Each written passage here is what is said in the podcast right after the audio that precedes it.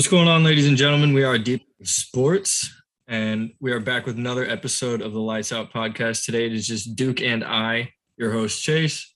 Um, today we're just talking UFC 267 and UFC 268 because we are in the middle of two UFCs, which, um, correct me if I'm wrong, I don't believe has ever happened on back-to-back weekends. But not only do we have this, probably not, but we could call it, but UFC 267 was actually the first UFC that was labeled a UFC that was a non pay per view event. Um, all you really needed was a subscription to ESPN Plus, which was only like $5.99, $6.99. I don't even know anymore. Um, and I'm pretty sure you sign up for a year. It was only like 30 bucks or something. I don't know. Maybe they gave you a special because they usually do. But that's said and done. Um, the fight card was interesting to say the least. Um,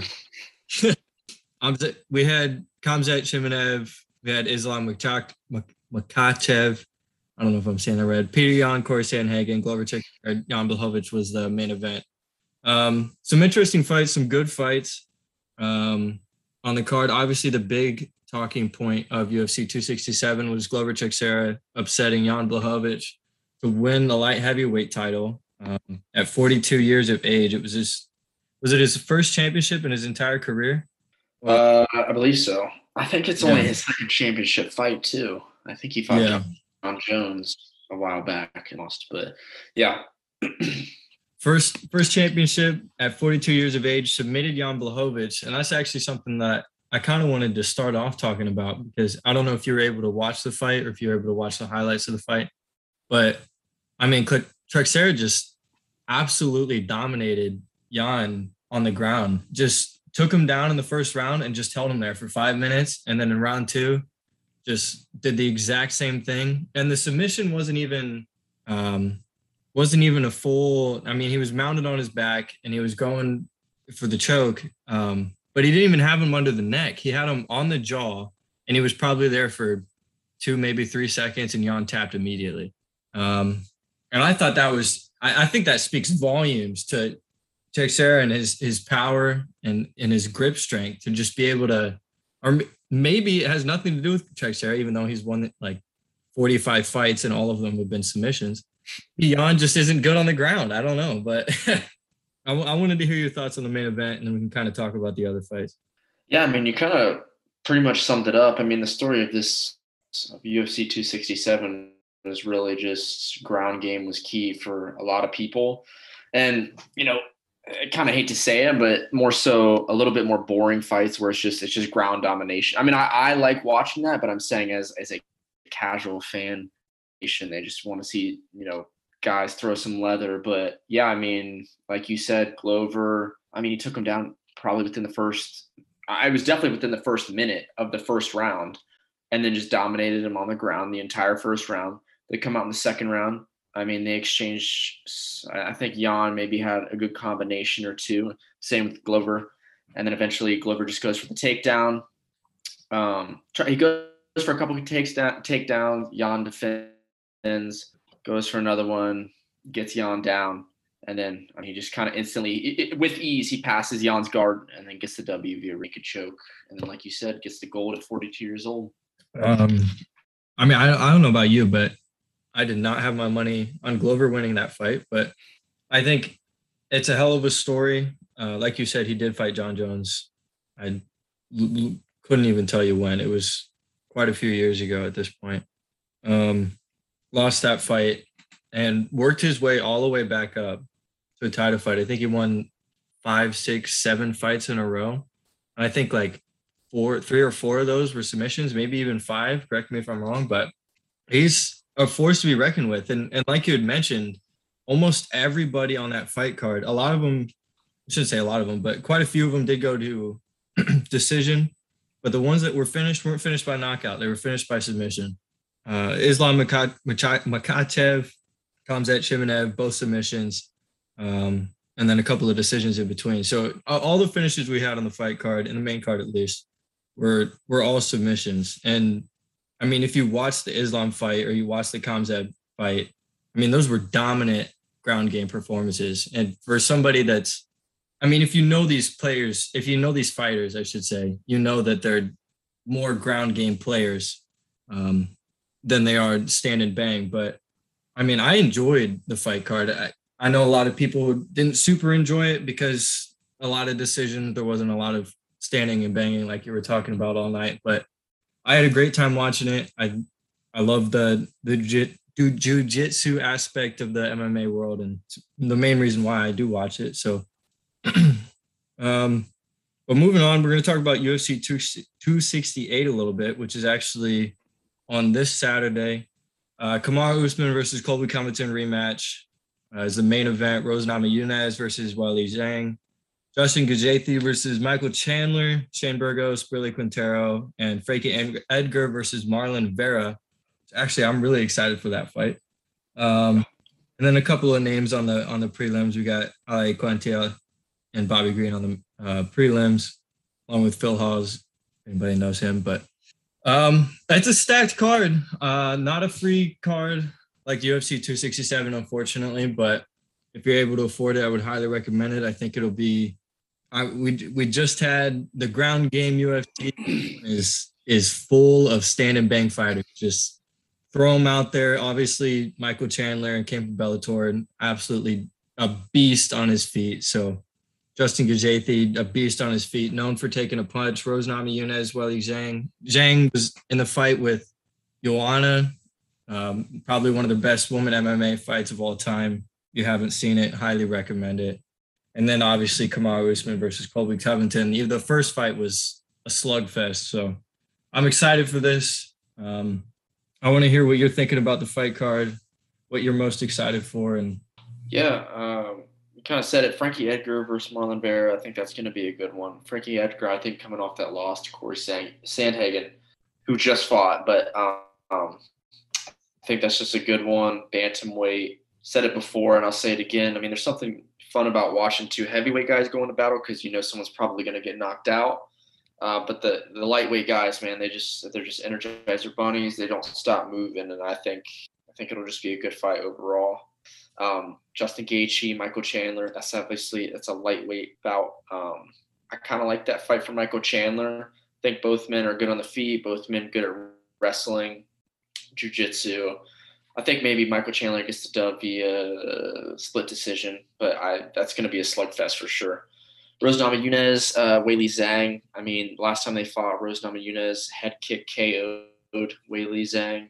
Um, Weili is a beast. Obviously, like you said, that fight with Joanna Jędrzejczyk, probably one of, if not the best women's MMA fights of all time.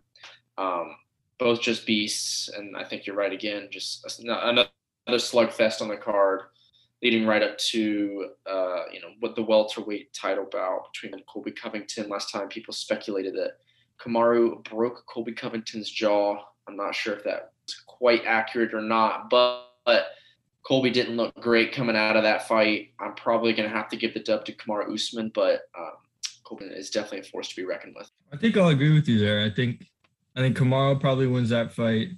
Um, I'm going to take Rose in the co-main. The Justin versus Michael Chandler fight.